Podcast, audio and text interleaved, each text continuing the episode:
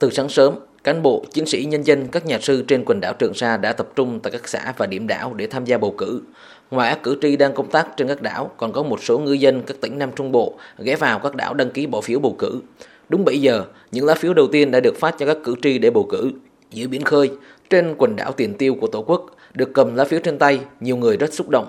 Chiến sĩ Nguyễn Văn Bình, công tác tại đảo Sông Tử Tây, quần đảo Trường Sa cho biết, sau hơn một năm nhập ngũ, được quân đội rèn luyện giáo dục tại biển đảo nên đã trưởng thành rất nhiều. Em ở ờ, tuổi 20 lần đầu tiên được ờ, cầm lá phiếu bầu cử trên tay em rất tự à, vinh dự và tự hào đơn vị của mình.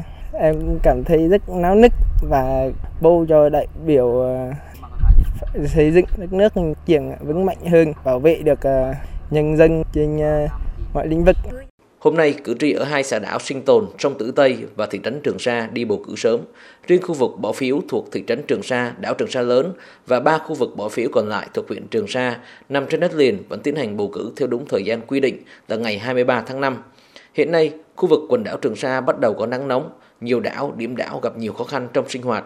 Quân và dân trên các đảo đã khắc phục khó khăn, chuẩn bị tốt cho công tác bầu cử, nên lễ khai mạc và công tác bỏ phiếu tại các điểm bầu cử diễn ra thuận lợi, đúng kế hoạch. Trong buổi sáng, nhiều điểm đảo đã cơ bản hoàn thành việc bỏ phiếu. Đại úy Hoàng Kim Lâm, chính trị viên đảo Đá Nam, lữ đoàn 146 Trường Sa cho biết.